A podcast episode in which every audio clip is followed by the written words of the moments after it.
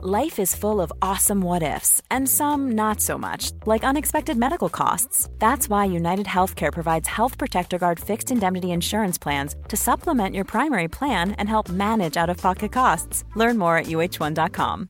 Hey, I'm Ryan Reynolds. At Mint Mobile, we like to do the opposite of what Big Wireless does. They charge you a lot, we charge you a little. So naturally, when they announced they'd be raising their prices due to inflation, we decided to deflate our prices due to not hating you. That's right. We're cutting the price of Mint Unlimited from $30 a month to just $15 a month.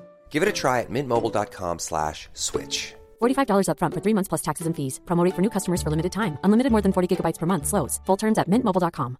Burrow's furniture is built for the way you live. From ensuring easy assembly and disassembly to honoring highly requested new colors for their award-winning seating, they always have their customers in mind. Their modular seating is made out of durable materials to last and grow with you. And with Burrow, you always get fast, free shipping. Get up to 60% off during Burrow's Memorial Day sale at burrow.com slash ACAST. That's burrow.com slash ACAST. burrow.com slash ACAST. I december 1988 kom ett larmsamtal in till polisen i Los Angeles. En 40-årig man vid namn Robert Bob Samuels hade blivit överrumplad och ihjälskjuten i sin egen bostad. Han hade separerat från sin fru Mary Ellen sedan en tid tillbaka, men utifrån att de fortfarande var gifta på papper så fick hon efter hans död ta del av en enorm summa pengar från Bobs livförsäkring och andra tillgångar. Pengar som hon genast började spendera i en rasande takt på allt från kläder till lyxiga resor. Det skulle senare visa sig att Mary Ellen var villig att göra precis vad som helst och att undanröja alla potentiella hinder längs med vägen för att kunna fortsätta leva sitt nya och välbärgade liv.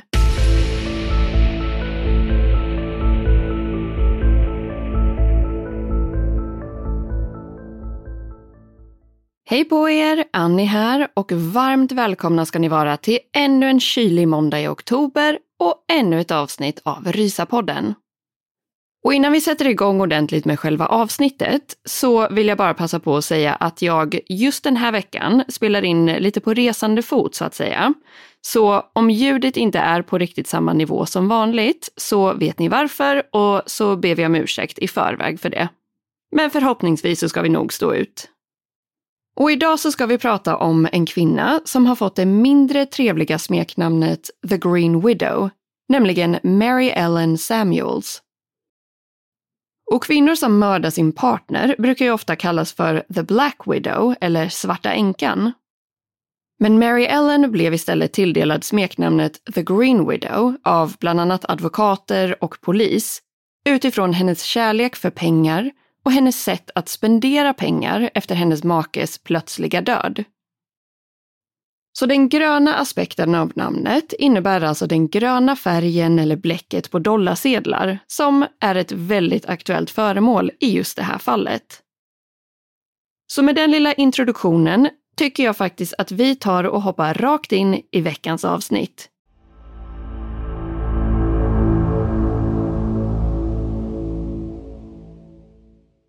Mary Ellen Samuels, eller Mary Ellen Gurnick som hon tidigare hette, föddes år 1947 och växte upp i södra Kalifornien där hon ska ha haft en relativt normal och trygg barndom. Redan som ung tonåring började Mary Ellen få väldigt mycket bekräftelse för sitt utseende, mer än någonting annat. Hon ska ha tyckt att det var kul och spännande att träffa killar och hennes gamla vänner har uttalat sig om att det oftast var Mary Ellen som fick i princip all uppmärksamhet när de var ute tillsammans. Nästan alla killar var förtjusta i Mary Ellen och framförallt hennes granne som hette Robert Samuels, men som kallades för Bob. Han föddes i september 1948 och var alltså något år yngre än Mary Ellen. Han valde dock att hålla sin förälskelse hemlig eftersom han var alldeles för blyg för att våga bjuda ut henne eller förklara hur han kände. I takt med att de växte upp så gick båda två vidare med sina liv på olika håll. Mary Ellen gifte sig och födde senare en dotter som fick namnet Nicole. Bob däremot fokuserade desto mer på sin karriär som kameraman inom filmbranschen. Efter flera år så råkade Mary Ellen och Bob mötas igen och mer exakt så ska det ha varit någon gång i slutet av 1979 eller början av 1980. Vid den här tiden var de båda två i början av 30-årsåldern och Mary Ellen hade nu separerat från sin tidigare make som hon hade en dotter tillsammans med. Bob var nu inte längre en blyg liten grannpojke utan en väldigt framgångsrik kameraman i Hollywood. Och den här gången hade han tillräckligt med självförtroende för att bjuda ut sin barndomskärlek. Mary Ellen och Bob började dejta och efter bara sex månader tillsammans valde de att gifta sig. Och Bob adopterade då hennes dotter Nicole som hade hunnit bli någonstans runt 7 till 10 år gammal. Exakt hur det här gick till rent juridiskt kan man ju såklart undra eftersom Nicole redan hade en pappa. Men på ett eller annat sätt så ska adoptionen i alla fall ha gått igenom. Till en början verkade allt vara perfekt för den nya familjen och de flyttade in i ett nytt hus tillsammans i stadsdelen Northridge som ligger i San Fernando Valley i Kalifornien.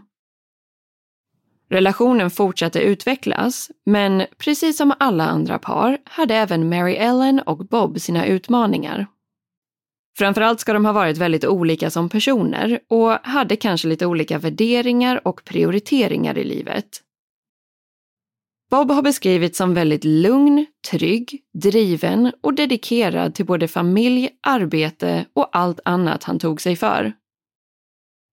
Mary Ellen däremot var mer kicksökande och impulsiv och hade ett stort intresse för materiella saker som dyra bilar och kläder. Ett intresse som passade bra ihop med Bobs inkomst eftersom att han vid det här laget drog in en hel del pengar. Under slutet av 70-talet och större delen av 80-talet arbetade han nämligen med flera stora Hollywoodproduktioner som bland annat filmerna Himlen kan vänta med Warren Beatty, Snuten i Hollywood med Eddie Murphy och Purpurfärgen med Oprah Winfrey och som regisserades av Steven Spielberg. Så pengar fanns i hushållet kan man absolut säga. Men Mary Ellen var också otroligt bra på att spendera pengar. Till slut började Bob därför att bli lite smått orolig för familjens ekonomi och ansåg att de kanske behövde säkra upp med fler inkomstkällor. Han valde därför att investera i en franchise-restaurang som tillhörde snabbmatskedjan Subway. Därefter tillsatte Bob sin älskade fru som restaurangchef eftersom han tänkte att det troligtvis vore bra för Mary Ellen att ha någonting att sysselsätta sig med under dagarna. Och det finns inga direkta uppgifter om hur hon kände för det här beslutet, men man kan väl kanske gissa sig till att hon inte var särskilt entusiastisk över att nu behöva jobba istället för att shoppa om dagarna. Men verksamheten ska i alla fall ha rullat på och restaurangen drog in en hel del extra pengar till hushållet. Sen får vi ta och hoppa fram lite till oktober 1986 när Bob en dag kom hem till en tom bostad och ett mystiskt brev.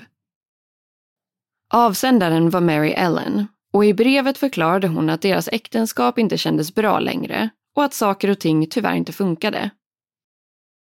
Hon skrev också att hon verkligen hoppades på att de fortfarande skulle kunna vara vänner, men att hon inte klarade av att leva tillsammans med honom. Därefter ansökte Mary Ellen om skilsmässa, vilket gjorde Bob förkrossad. Hon var ju hans livs stora kärlek och han hade givetvis hoppats att de skulle kunna lösa sina problem och gå vidare. Till slut gick Mary Ellen med på att de kunde börja med att separera på prov innan skilsmässan gick igenom. Ett av hennes villkor för detta var då att Bob skulle bidra med 1500 dollar extra i månaden för att täcka hennes och dottern Nicoles levnadskostnader. Och 1500 dollar motsvarar ju drygt 16 000 kronor. En summa som såklart var värd ännu mer år 1986 än idag. Utöver det så arbetade ju Mary Ellen redan med att driva Subway-restaurangen som Bob hade investerat i, vilket faktiskt genererade mer än tillräckligt med pengar för att leva på. Så den här summan på 1500 dollar per månad var alltså bara extra fickpengar som hon ansåg behövdes. Mary Ellen och Nicole flyttade ut från parets gemensamma hus och in i en annan bostad. och Nicole var nu i senare tonåren.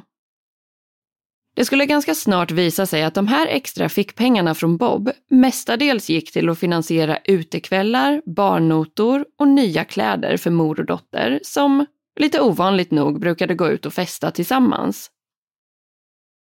Drygt två år efter att Mary Ellen och Bob separerade tog polisen i Los Angeles emot ett larmsamtal om ett dödsfall i en bostad i Northridge.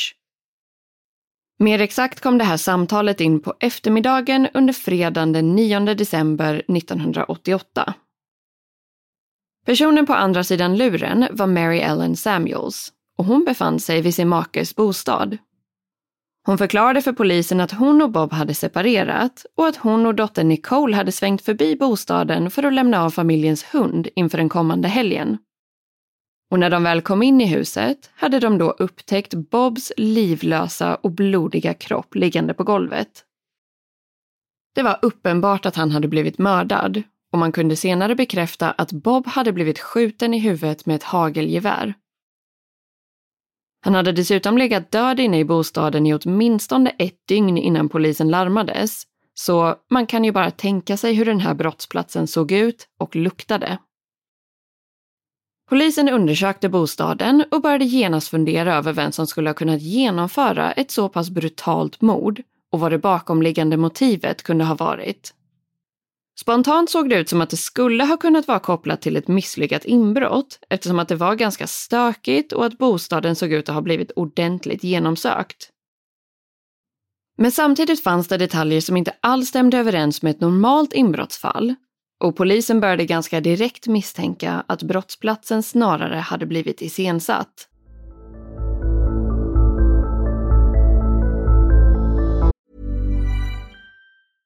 Hey, I'm Ryan Reynolds. At Mint Mobile, we like to do the opposite of what Big Wireless does. They charge you a lot, we charge you a little.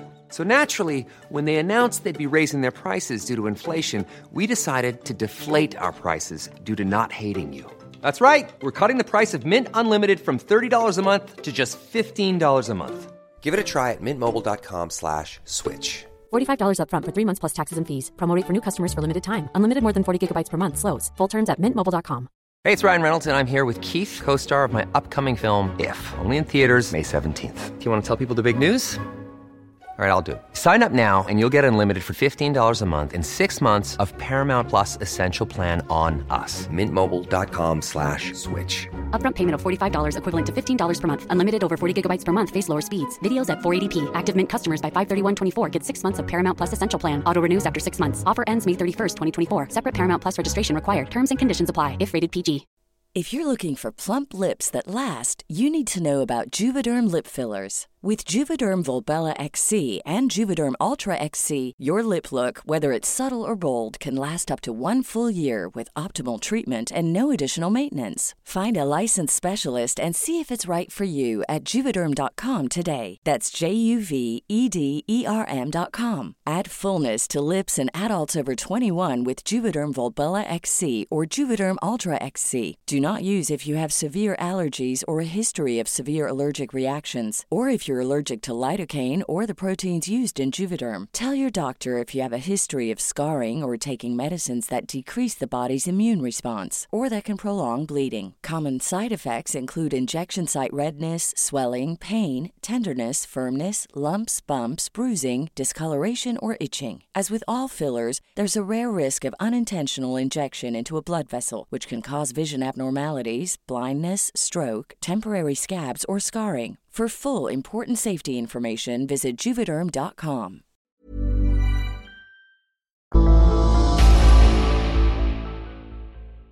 Med tanke på att Mary Ellen och Nicole hade upptäckt kroppen och varit på plats när polisen väl kom dit så började man med att prata vidare med Mary Ellen och att dokumentera hennes vittnesmål.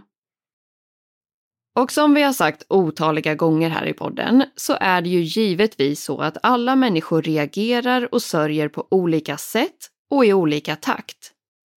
Men polisen ska verkligen ha känt av att Mary Ellen inte verkade särskilt påverkad eller ledsen över Bobs plötsliga död och faktumet att han dessutom hade blivit brutalt mördad i sin egen bostad.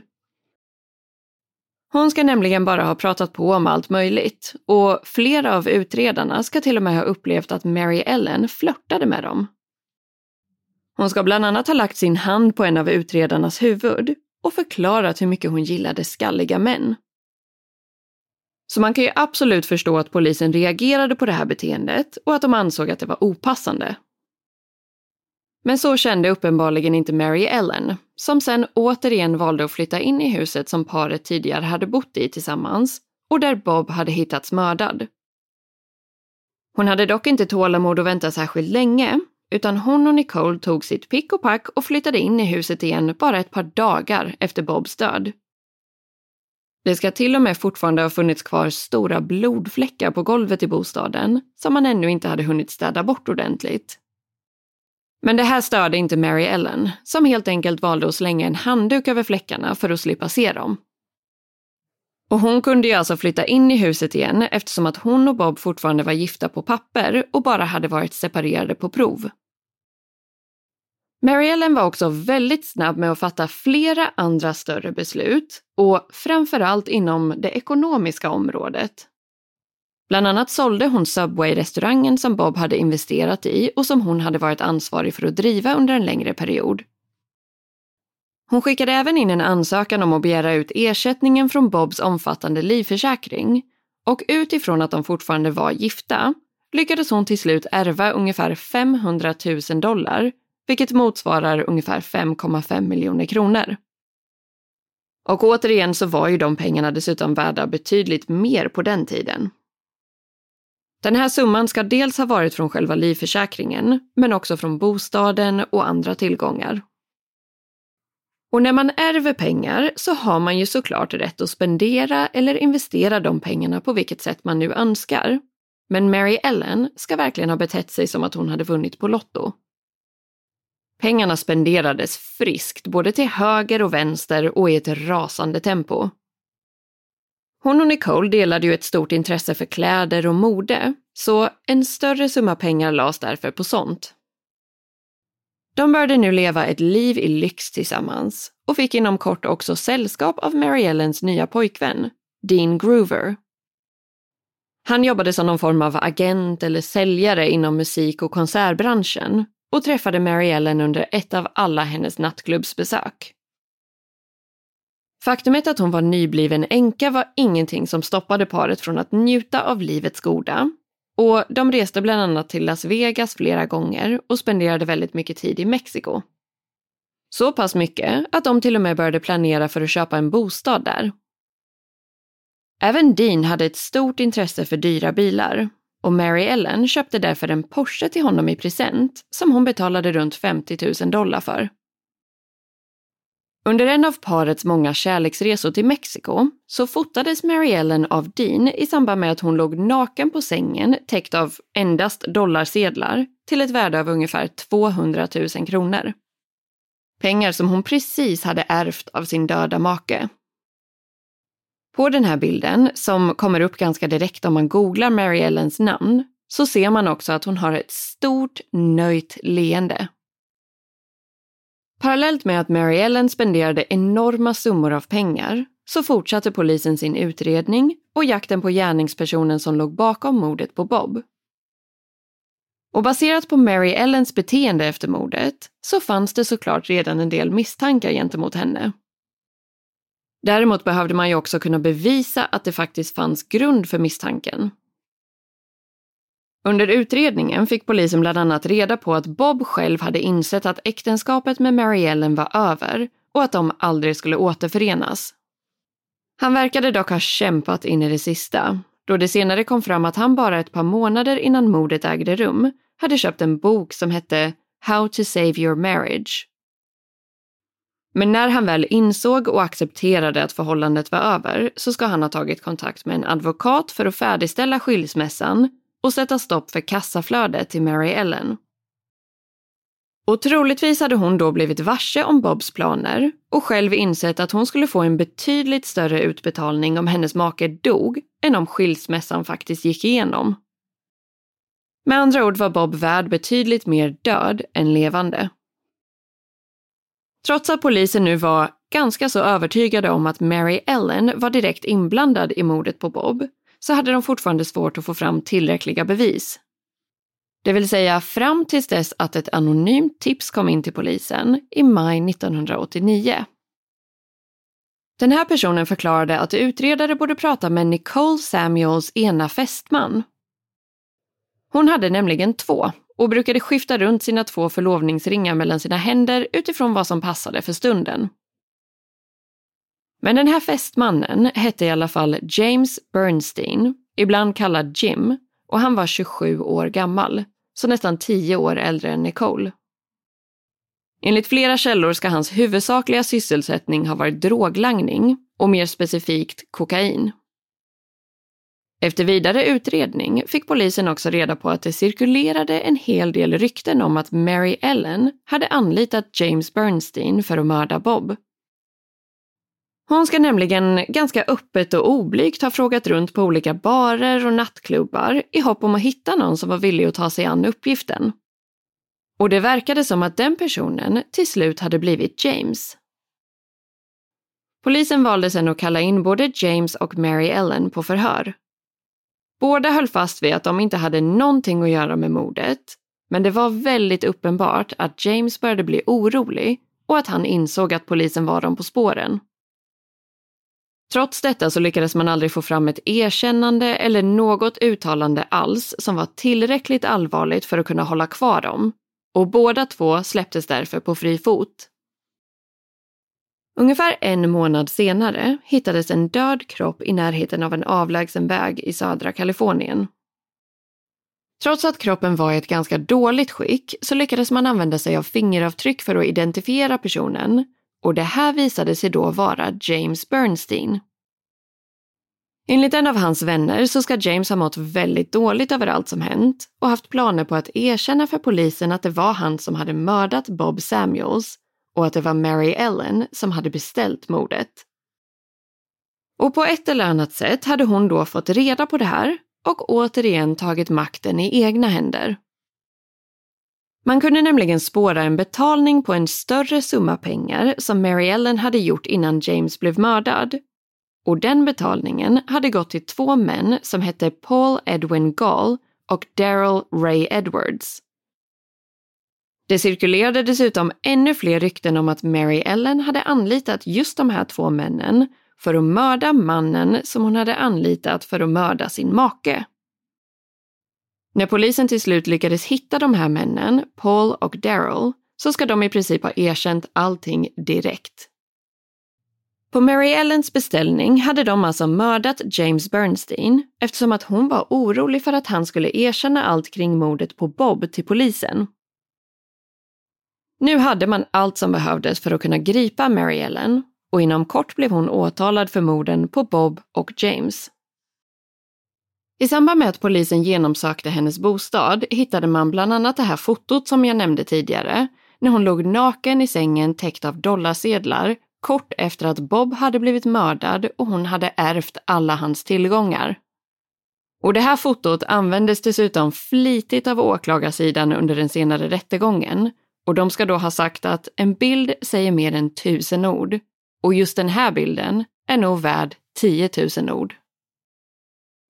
Både Paul och Daryl vittnade för åklagarsidan mot Mary Ellen under rättegången som började först ett par år senare, under våren 1994.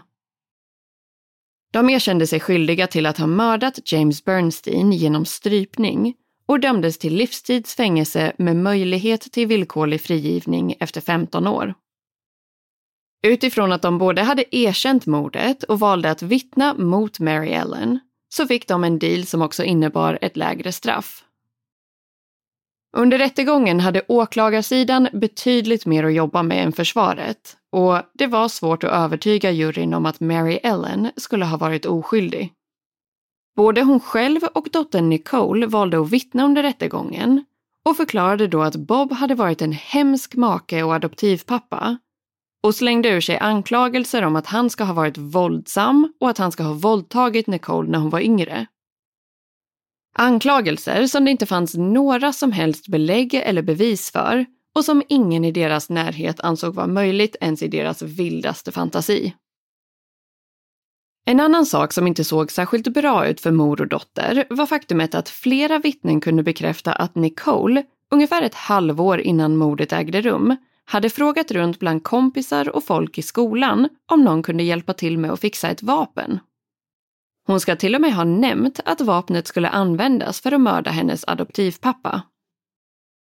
Sen kan man ju såklart undra varför ingen då anmälde det här till polisen, men rimligtvis måste de väl ha utgått ifrån att Nicole skämtade om saken. I slutändan lyckades ingen övertyga juryn om att Mary Ellen var något annat än en girig, kalkylerande och hänsynslös mördare, även om hon själv inte var den som personligen utförde handlingarna. I september 1994 dömdes hon därför till döden för morden på Bob Samuels och James Bernstein. Paul Edwin Gall och Daryl Ray Edwards blev frisläppta för flera år sedan, men ska ha haft lite andra problem med lagen efteråt för eh, bland annat drogrelaterade brott. Och trots att Nicole var myndig vid tidpunkten då Bob mördades av hennes fästman James och uppenbarligen hade ett finger med i spelet så har hon aldrig någonsin blivit åtalad för sin inblandning i mordet. En annan sak som kan vara värt att nämna är att det finns vissa uppgifter om att James Bernstein skulle ha haft hjälp av en till person för att utföra mordet på Bob Samuels och att det skulle ha varit den här personen som faktiskt sköt det dödande skottet med hagelgeväret. Den här mannen ska däremot själv ha dött en tid efter mordet och det hela kunde därför inte utredas vidare. Och oavsett så var det ju såklart fortfarande Mary Ellen som hade beställt mordet på Bob och som fick betala priset för handlingen. Mary Ellen Samuels är idag 76 år gammal och sitter fortfarande fängslad i Kalifornien. Hon har spenderat väldigt många år med att vänta in ett bestämt datum för sin avrättning. Men i slutet av november 2019 så valde faktiskt the US District Court i Kalifornien att återkalla eller ta tillbaka själva dödsdomen. Det här var på grund av en del brister på försvarets sida och framförallt att de inte hade protesterat kring vissa saker som togs upp av åklagarsidan under rättegången. Bland annat information om Mary Ellens droganvändande och påstådda inblandning i drogaffärer. Något som egentligen inte ansågs relevant för själva rättegången och morden hon faktiskt var åtalad för och man ansåg därför att det här var obefogade argument att använda i det här fallet. Sen ska det också ha funnits ett antal bilder som visades upp under rättegången som även de ansågs vara irrelevanta och som kan ha påverkat hennes försvar. Man ansåg dock att de här sakerna inte hade påverkat juryns beslut kring om Mary Ellen var skyldig eller inte, men att de däremot kunde ha påverkat deras rekommendation kring vad hennes straff skulle bli och om hon skulle dömas till döden eller inte. Men hon sitter alltså fortfarande fängslad och med tanke på att hon nu är 76 år gammal så lär Mary Ellen Samuels spendera sina sista år i livet i sin fängelsecell.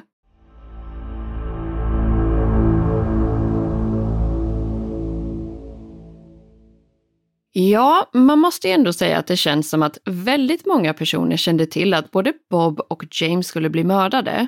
Eller i alla fall att någonting skulle hända. Men att ingen valde att säga någonting eller flagga i tid, vilket såklart är väldigt tragiskt. Så på ett sätt känns det ju som att båda morden egentligen borde ha kunnat undvikas. Men tydligen så ska den här frågan också ha kommit upp under rättegångsprocessen om varför ingen av alla de som hade hört de här ryktena hade pratat med polisen innan det hände. Och den generella förklaringen ska då ha varit att de var rädda för att deras namn i så fall skulle hamna högst upp på Mary Ellens dödslista. Det ska också sägas att många av personerna som hon och Nicole umgicks och festade med och som tog del av alla de här ryktena kanske inte var världens mest laglydiga och pålitliga personer de heller. Men om någon hade lyckats sätta stopp för den planen som fanns så kan man väl tänka sig att Mary Ellen bara skulle hitta på en ny plan tills dess att hon till slut fick som hon ville. Så ja, det här var alltså fallet kring The Green Widow. Och då har det ju faktiskt också blivit dags att runda av för idag. Så tills vi hörs igen nästa vecka säger jag helt enkelt tusen tack för att just du har valt att lyssna på det här avsnittet av Rysapodden.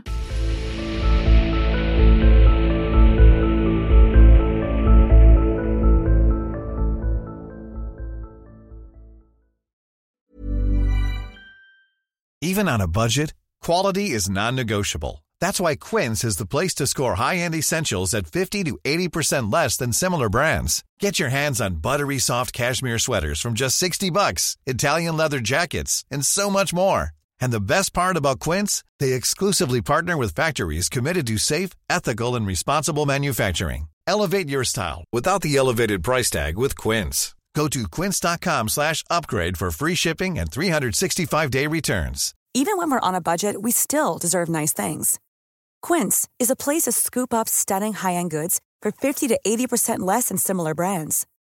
They have buttery soft cashmere sweaters starting at $50, luxurious Italian leather bags, and so much more.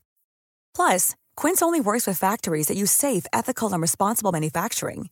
Get the high-end goods you'll love without the high price tag with Quince. Go to quince.com slash style for free shipping and 365-day returns.